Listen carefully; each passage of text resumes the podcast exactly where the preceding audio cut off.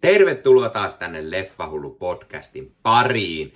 Tällä kertaa meillä jatkuu taas viikoittaiset House of the Dragon jaksot, jossa siis käydään vähän läpi taas mitä uusimmassa jaksossa tapahtui. Tällä kertaa jakso numero kaksi. Ja koska näitä viikoittaisia jaksoja siis tulee, missä meikäläinen höpöttelee mietteitään tästä Game of Thronesin spin-offista, niin olen sitä mieltä, että ei sitä kannata lähteä höpöttämään vaan ympäri pyöreitä, vaan otetaan ihan spoilereiden kerran höpöttelyä. Eli jos jakso on vielä katsomatta, niin nyt äkkiä katsomaan se jakso ja sitten sen jälkeen palaatte tähän höpöttelyiden pariin, niin sitten sitten ei tule spoilattua hirveästi, mutta siis nyt lähtee ihan suoraan spoilereita. Eli äh, kakkosjakso äh, nimeltä Rogue Prince. Äh, no ensinnäkin se alkaa heti siitä, että me saatiin jo alkuintro tässä kakkosjaksossa. Eli hyvin samantapainen tämmönen alkujakso sekvenssi kuin Game of Thronesista. Siellä pyörii niitä kaiken näköisiä asioita. Pikkusen sekava oli, ei oikein saanut selvää, että oliko siellä taas ne eri sukujen vaakunat niissä jutuissa vai mitä. Verta siinä selvästi valuu ja sitten tulee House of Dragon Targaryenin logo siihen. Game of Thronesin teme siinä pyörii taustalla, eli kyllä siinä sai heti tuttua fiilistä, kun lähti Game of Thrones teme soimaan ja ja pääsit siihen fiilikseen. Hetken oli vaan miettisin, että pistinköhän pyörimään väärän sarjan, kun lähti. Lähti tuo tuttu biisi päälle. Eli jostain syystä Game of Thronesin teme on myös House of Dragonin teme, niin meinattu ilmeisesti, että spin-off on sen verran iso, isosti sitä samaa maailmaa, että ei lähdetä turhaan vaihtamaan tätä loistavaa biisiä. Sinänsä ihan ymmärrettävää, koska Game of Thrones teemme on ehkä yksi parhaita TV-sarjoissa olleita biisejä koskaan. Ää, mutta vähän sellainen jäi fiilis, että olisiko kuitenkin pitänyt kehittää ihan oma tälle. Mutta tällä mennään. Ää, no ensinnäkin me saadaan heti alussa tämmönen ilmestys, kun ää, jotain tyyppejä makaa rannalla todella, todella pahasti loukkaantuneena ja ihan rapuja ryömii näihin ruumiisiin, tai no osa tyypeistä on vielä elossakin. Eli, eli rapuja heihin hyökkää kimppuun ja sitten jaksossa paljastui, että kyseessä on tämmöinen tämmöinen eräänlainen piraatti tai vastaava, joka sitten hyökkää, hyökkää sinne kuninkaan merireiteille. Kyseessä on tällainen grab feeder, eli äh, ravun ruokkia. Äh, Grahas Trahar, äh, jota jaksossa ei tarvita ihan nimeltä mainita, häntä sanotaan vaan grab feeder, feederiksi.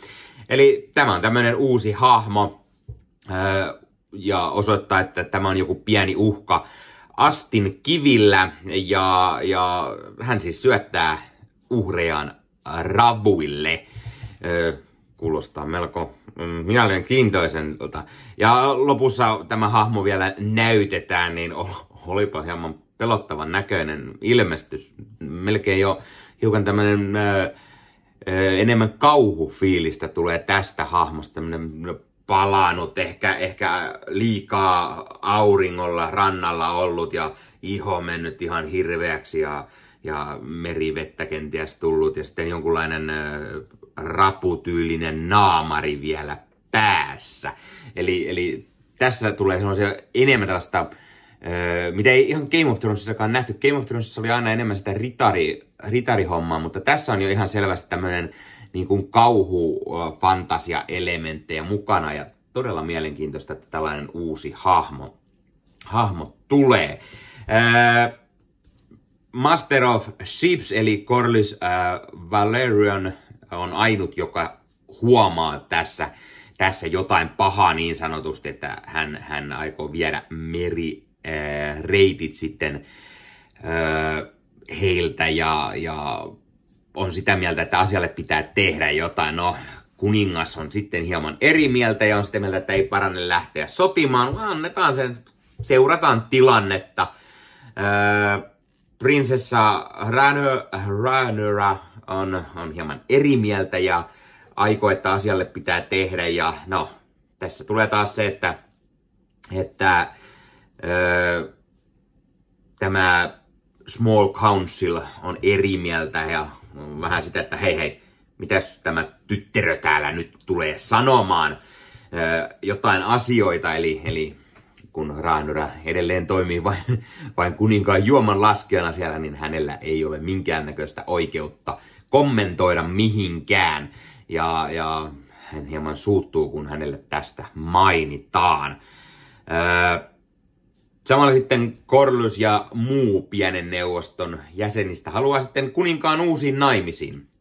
Koska ensimmäisen jakson tapahtumista on öö, vierähtänyt jo puoli vuotta, niin öö, kuningas pitäisi saada, saada uusiin naimisiin ja pitäisi saada sitten lisää perillisiä, koska se on tapana. Ja, ja öö, sitten tietenkin, öö, tietenkin tämä Corlys Velaryon haluaisi, että kuningas menisi tämän tyttären kanssa öö, naimisiin, mikä sitten vahvistaisi öö, kuningaskuntaa, ja sillä Velaryonit on öö, entisen Valyrianin toinen vanhimmista suvuista ja hyvin vahva sekä myös Westerosen rikkain suku, niin totta kai pitäisi saada sitten naimisiin tämän kanssa, mutta kuningas on hieman ehkä tykästynyt jo tähän Kouran tyttären Alicent Hightoweriin ja, ja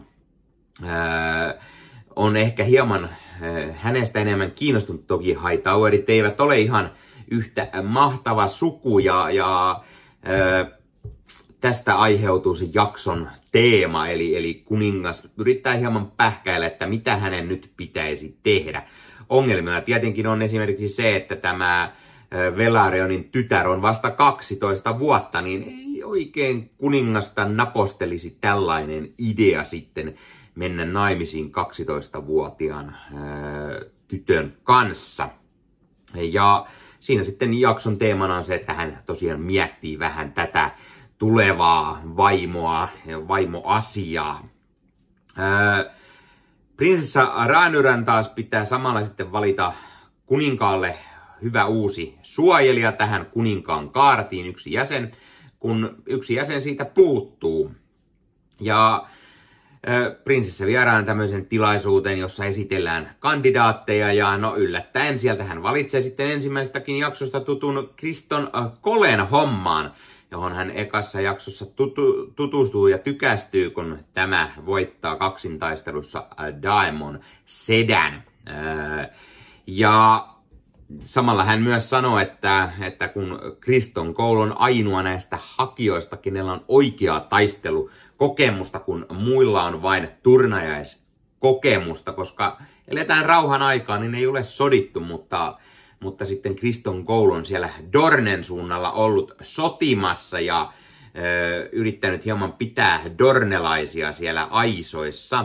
Ö, vaikka tässä koko ajan sarjassa puhutaan siitä seitsemästä kuningaskunnasta, niin tarkkaan ottaen dornelaiset eivät ole polvistuneet, he aiheuttavat aina pientä tuskaa siellä jossain taustalla. Odotan, että tästä puhutaan lisää myös myöhemmin. No, sama myös Prinssi Daimon aiheuttaa tietenkin ää, eh, sitten päänvaivaa, sillä jakson nimihän on Rogue Prince, eli viittaa juuri Daimoniin. Ää, eh, Daimon aiheuttaa päänvaivaa, sillä hän julistaa menevänsä naimisiin, ja että sieltä olisi sitten öö, lastakin syntymässä, tietenkin poikaa, koska poikahan se olla pitää ja, ja on sitä mieltä, että valtaistun kuuluisi hänelle ja, ja hän käy sitten parastamassa lohikäärmeen munan, koska Targaryenin öö, suvulla on tällainen perinne, että lohikäärmeen muna aina asetetaan kehtoon ja ja se lapsi heti syntymästä kiintyisi tähän ja saisi sen siten siihen lohikäärmeeseen. Ainut tietenkin on se, että tämä varastettu muna on sitten tämän prinsessa Raenyrän kuolleen veljen, se sama muna ja, ja, kuningashan siitä sitten suuttuu ja aikoo, että nyt lähdetään perhana vielä vähän tuonne lohikäärme kivelle, minkä, minkä Daimon on vallannut itselleen. Lähdetään sinne ja yritetään sitten saada takaisin tämä. Ja kun kuningas on sitten lähtemässä pistämään veljään ruottuun, niin Koura Otto Hightower on eri mieltä. Ja, ja on sitä mieltä, että kuninkaan ei parane mihinkään lähteä, vaan aikoo lähteä sinne itse. No tämä nyt ei varmaan kauhean hyvää lupaa, koska Daimon ja Otto ei hy- hirveän hyvin tullut keskenään toimeen. Neuvottelutkin on menossa vähän reisille, koska Daimonilla tietenkin on lohikäärme. Mutta, mutta Dainura lopulta lentää omalla lohikärmellään hätiin ja tulee vähän aukomaan sedälle päätä ja pistämään hommaa ruotuun. Ja setä sitten on sitä mieltä, että eipä, eipä veljen tytölle vitsi paha tehdä ja antaa tämän munan pois. Jaksossa myös puhutaan paljon siitä asiasta, että nainen ei ole koskaan ollut valtaistuimella ja tämä on miesten maailmaa. Ää, että miehet ei koskaan anna sitä tapahtua, että nainen pääsisi valtaistuimelle, vaan aina kuninkaan hallitsijan pitää olla mies. Ja, ja tämä tulee paljon, paljon esille, kun äh, tämä Queen That Never Was on, kertoo sitten Raenuralle, että miesten maailma ja, ja, ja, ja vaikka prinsessa on sitä mieltä, että hän on se seuraava perimysjärjestyksessä, niin, niin kyllä, kyllä hänelle muistutellaan, että niin, että isäsi aikoo kuitenkin jossain vaiheessa uusiin naimisiin ja todennäköistä, että sieltä ehkä poikakin syntyy, niin kyllä se menee, menee kuninkaan tyttären edelle, vaikka tytär jo asetettiinkin tähän rooliin. Eli, eli tässä aletaan, aletaan sitten jo ö, kertomaan Raenyrälle sitä, että tämä ei tule helppoa olemaan ja mahdetaanko häntä sitten tässä kuningattaren roolissa koskaan nähdäkään ja ja alkaako sieltä sitten hieman enemmän tätä valtaistuin taistelua. Game of Thrones, valtaistuin peli. Vähän siihen suuntaan lähtee taas äh, viittaamaan tämän kanssa. Samalla kerrotaan, että tämä kuninkaan viime jaksossa saava pienen pieni haava sormeen siitä valtaistuimesta saatu haava, niin se on pahasti tulehtunut ja aiheuttaa pään vaivaa ja, ja kuningas on varassa menettää ehkä koko sormensa, ellei eh, mestari sitä saa kondikseen. Ja, ja tämä tietenkin entelee sitä, että käykö kuninkaalle pelkästään tämän takia jo huonosti. Todella mielenkiintoista juuri se, että tässä enemmän kuin Game of Thronesissa kerrotaan sitä, että se rautavaltaistuin on vaarallinen hökötys, koska se on tehty miakoista ja ne on pirun teräviä ja, ja kuningas on onnistunut koko ajan viiltämään itseään siinä. Sanotaan jopa, että jos on liian, liian iisisti ja liian tottunut siihen tuoliin, niin ei osaa ikinä varoa, että se koska vaan saattaa viilellä sinua ja pienikin haava saattaa olla hyvinkin kohtalokas, niin kuin esimerkiksi Game of Thronesissa nähtiin.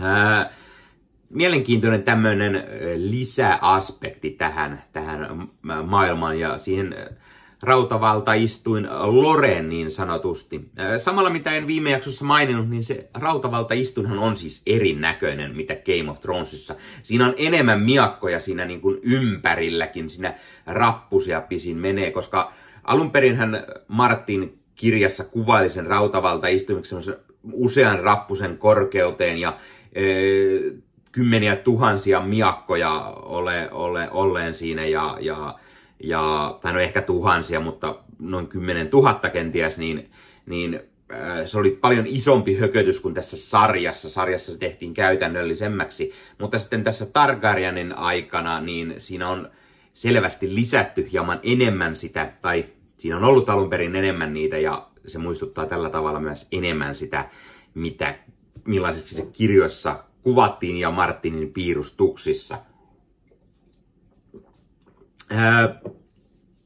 Ekassakin jaksossa nähty Lordi Lionel Strong on antaa kuninkaalle neuvoja kahden kesken, kun kuningas sellaisia kysyy, että kenet hänen pitäisi naida. Ja Lionel Strong antaa neuvon, mutta kuningas ei sitten oikein sitä noudatakaan.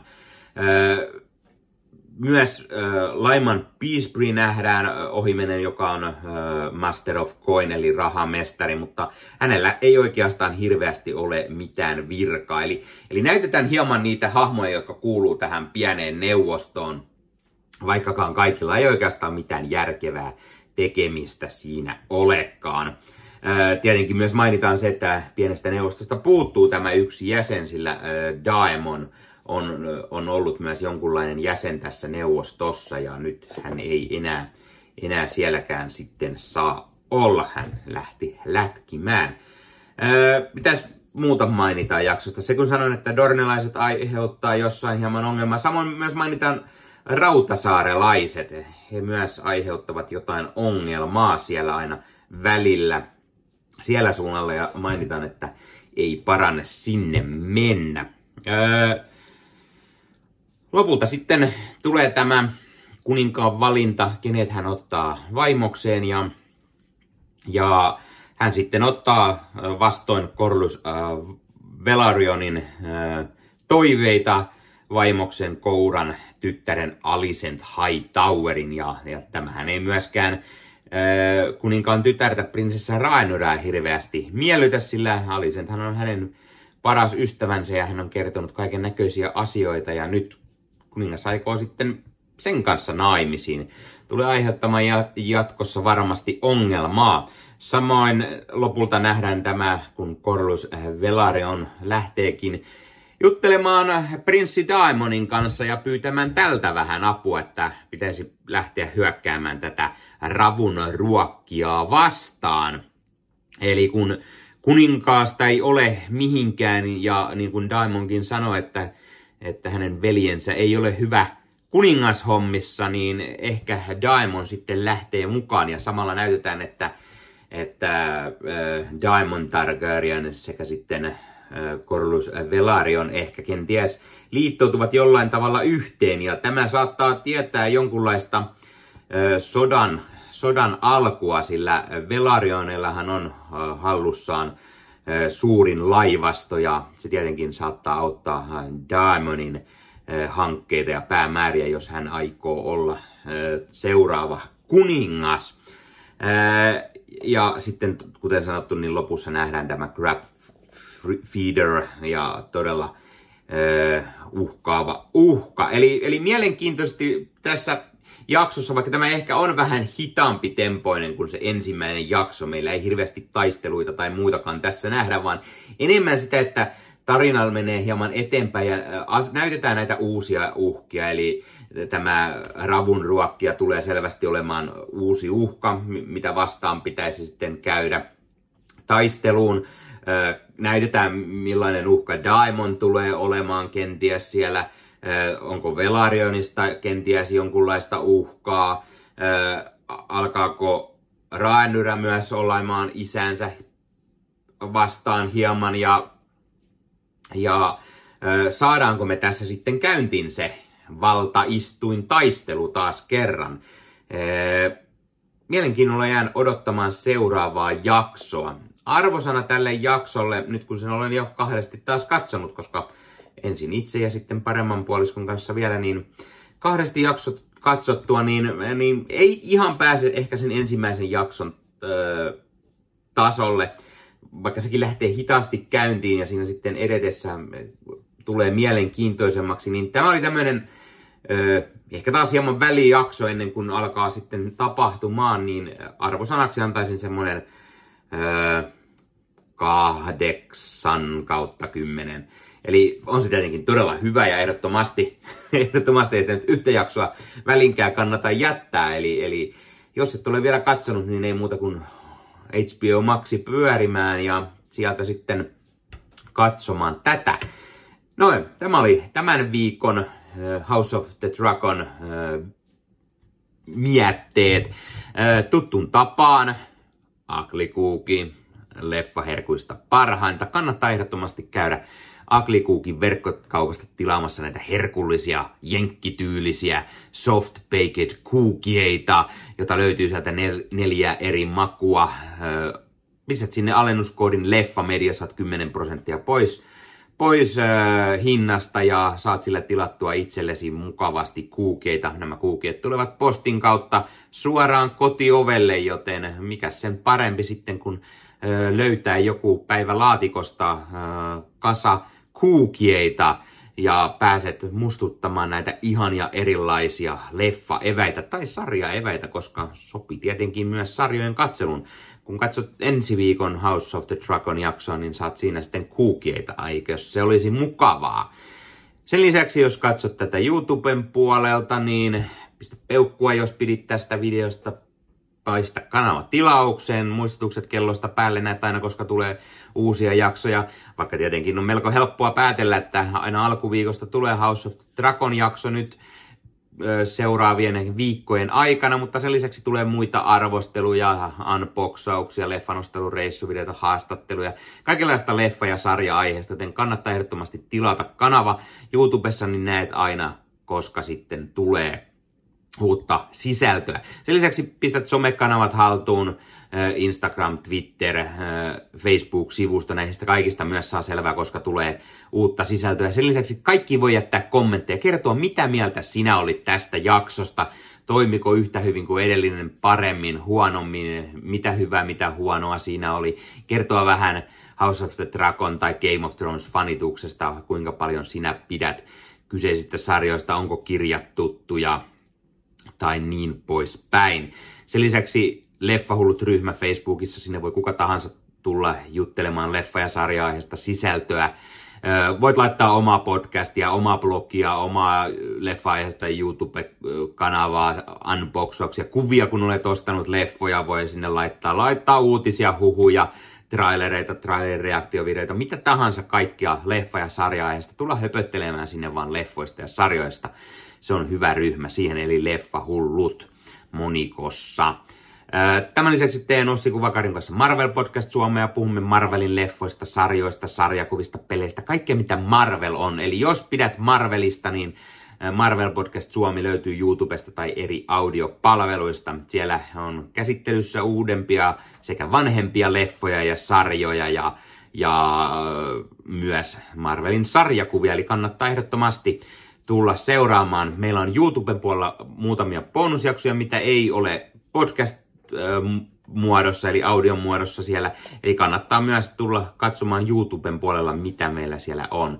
Ja tämän lisäksi leffamedia.fi on sivusto kaikille leffa- ja sarja hulluille. Siellä on yli 30 sisällöntuottajaa, jotka ovat siis leffa-faneja, jotka pitävät elokuvien sarjojen arvosteluista, tekevät he sitten podcastia, blogia, YouTube-videoita tai kaikkia näitä ja puhuvat siellä leffoista ja sarjoista.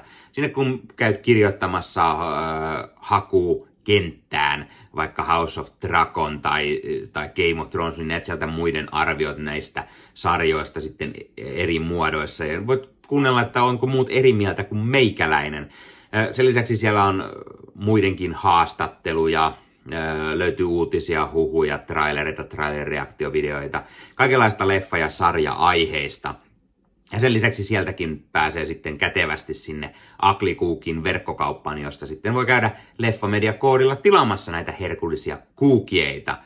No niin, tämä oli Leffahullu podcast tällä kertaa. Ei muuta kuin ensi kertaan ja ensi viikkoon House of Dragonin merkeissä. Se on moro!